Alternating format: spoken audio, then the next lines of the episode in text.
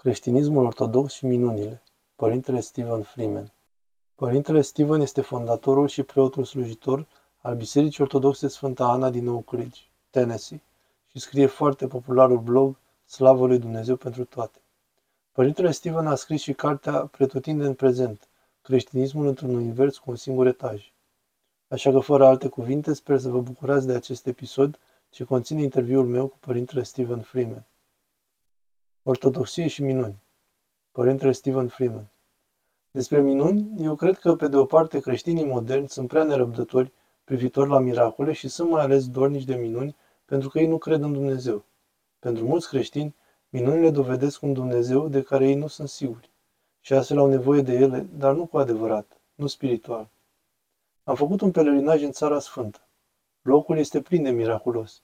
Este peste tot, oriunde te duci. Dar îmi amintesc că am fost în Biserica Sfântului Ioan, lângă Biserica Sfântului Mormânt.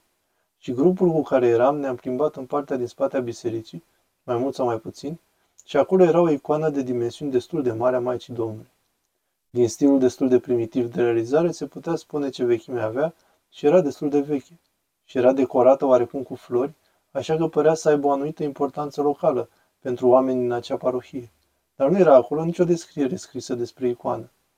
Dar preotul sau parocul care vorbea engleză s-a întors cu câțiva dintre pelerinți, s-a uitat la icoană și ne-a arătat-o zicând, aceasta este icoana care a vorbit Sfintei Maria Egipteancă când a încercat să intre în Biserica Sfântului Mormânt. E bine, am rămas cu toții fără cuvinte. Ne uitam la această icoană care, din punct de vedere istoric, avea un rol miraculos atât de important în viața ortodoxiei. De câte ori am auzit cu toții povestea, dar nu era niciun semn la ușă. Haideți să vedeți icoana făcătoare de minuni care a vorbit cu Sfânta Marie Egipteancă. Noi doar am dat peste ea. Odată ce ni s-a spus povestea, am putut vedea indicii clare că aceea era, pe care nu le-am fi observat altfel. E ceva în legătură cu asta și cred că în ortodoxie, pe bună dreptate, cu cât ceva este mai sfânt, cu atât este mai probabil să-l ascundem. Ca darurile înainte sfințite pe care le acoperim, tragem cortina pe jumătate. Într-un fel ascundem aceste lucruri și asta nu pentru că nu credem în ele, ci tocmai pentru că credem în ele.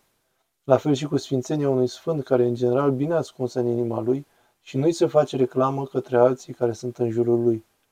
Sunt multe minuni care se întâmplă, lucruri în viața oamenilor. Am cunoscut o femeie care a venit la biserica mea și care era atee sau devenise atee.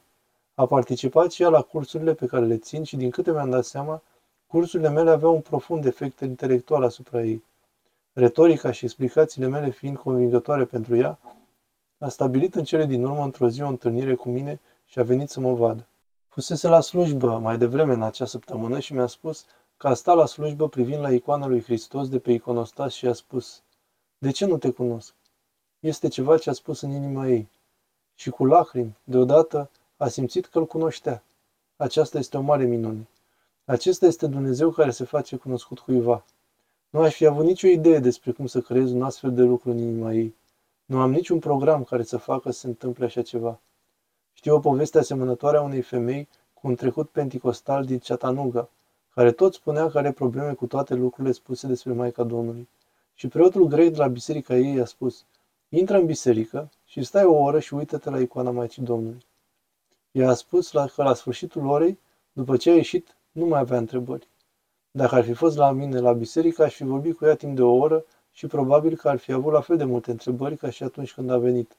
În schimb, acest preot era destul de priceput și destul de implicat în tradiție încât să știe când să tacă și să trimită pe cineva doar să se așeze în fața unei icoane. Sunt multe miracole de acest fel, oameni vindecați, dar cele mai multe dintre ele rămân ascunse. Cum am spus, există o anxietate religioasă în lumea modernă și se derulează la emisiuni ciudate de televiziune care încearcă să demonstreze miraculosul, sau emisiuni ciudate de televiziune în care avem mediumi care încearcă să contacteze oameni din lumea cealaltă, toate pentru același motiv. Pentru că avem oameni care nu cred că există cineva acolo și îi caută dovezi. Dacă cineva vine la Biserica Ortodoxă căutând dovada existenței lui Dumnezeu, s-ar putea să nu o găsească. Motivul eșecului lor de a avea dovada existenței lui Dumnezeu este o problemă din inima lor. Scriptura spune că sunt fericiți cei curați cu inima, că aceia vor vedea pe Dumnezeu. Și lipsa de puritate din inima noastră ne face orbi la existența Lui, care este pretutindeni în jurul nostru. Dumnezeu este pretutindeni prezent și umple toate lucrurile și este la fel de evident ca și tot ceea ce ne înconjoară. Dar noi nu-L vedem pentru că nu suntem curați la inimă. Ocazional, prin marea mila lui Dumnezeu, chiar și cei impuri îl văd și astfel devenim ortodoxi. Ajungem să-L cunoaștem pe Dumnezeu în ciuda marii noastre necurății, dar ei vin căutând dovezi. Omul nu-L cunoaște pe Dumnezeu pentru că inima lui este necurată și astfel, prin harul lui Dumnezeu, veniți și aveți răbdare și chiar și cei necurați îl vor cunoaște cândva, pentru că El este un Dumnezeu bun și iubește omenirea și a venit la noi când eram încă păcătoși. Dar niciun miracol nu îi poate convinge pe cei necurați. Nu există astfel de lucruri.